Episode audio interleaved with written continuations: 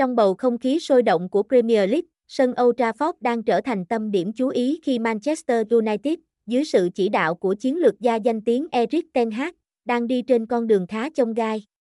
Hình ảnh của quỷ đỏ Manchester khi họ tràn đầy nghị lực, chiến thắng áp đảo Crystal, xem ngay tại https://v88.com, soi, keo, man, United, vsc, Crystal, Palace, 21h00:39, xem thêm tại https://2.2/www.pinterest.com/v88sale, Manunes tiếp v88 nha cai 88.